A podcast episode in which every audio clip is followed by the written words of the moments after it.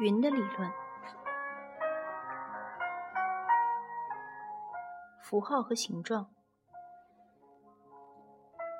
所以它是一个重要的绘画因素，有规律的在克雷乔的作品中出现，以表现特定的目的，同时又时常跟别的绘画题材相竞争，甚至在某种情况下占据整个绘画空间，形成一种完全独立的组。完完全独特的组织，强调限定的方法。借用指南精彩的法文译本里的话来说，是对空间基础坐垫的指示。指示这个词相当重要，因为从本质上来看，符号这一概念与指示是紧紧相连在一起的。相对现象学认为，一个物体。不能同时作为图像和概念出现的这一说法，我们的分析让一个绘画图形与一个语言符号相关联，后者成为它的破译符号。他把符号指为云，这样就使它成为一个表现素，成为绘绘画符号。但是图形之所以能成为符号，并不仅仅由于。描述，以及因为这种描述而在能指与所指之间做出的划分。云这个图形不只具有绘画或装饰价值，它是用来指示一个空间的。它的重复出现，它的到处滋生，尤其值得我们注意，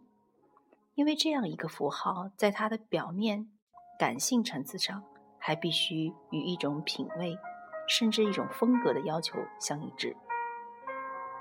正如阿尼巴尔·卡拉奇说的，在那么一个庞大的机器里，它是不可或缺的矫正因素。但正是在这里，我们有了互相矛盾的危危险，出现了对艺术品分析中符号使用模棱两可性与局限性。同一单位在好几个层次都介入，在几个侧面，在几个侧重面都同时起作用，既在能指层面，又在所指层面。另外，从解体绘画画面成分的绘画进程分析角度来看，它们都是同一种东西，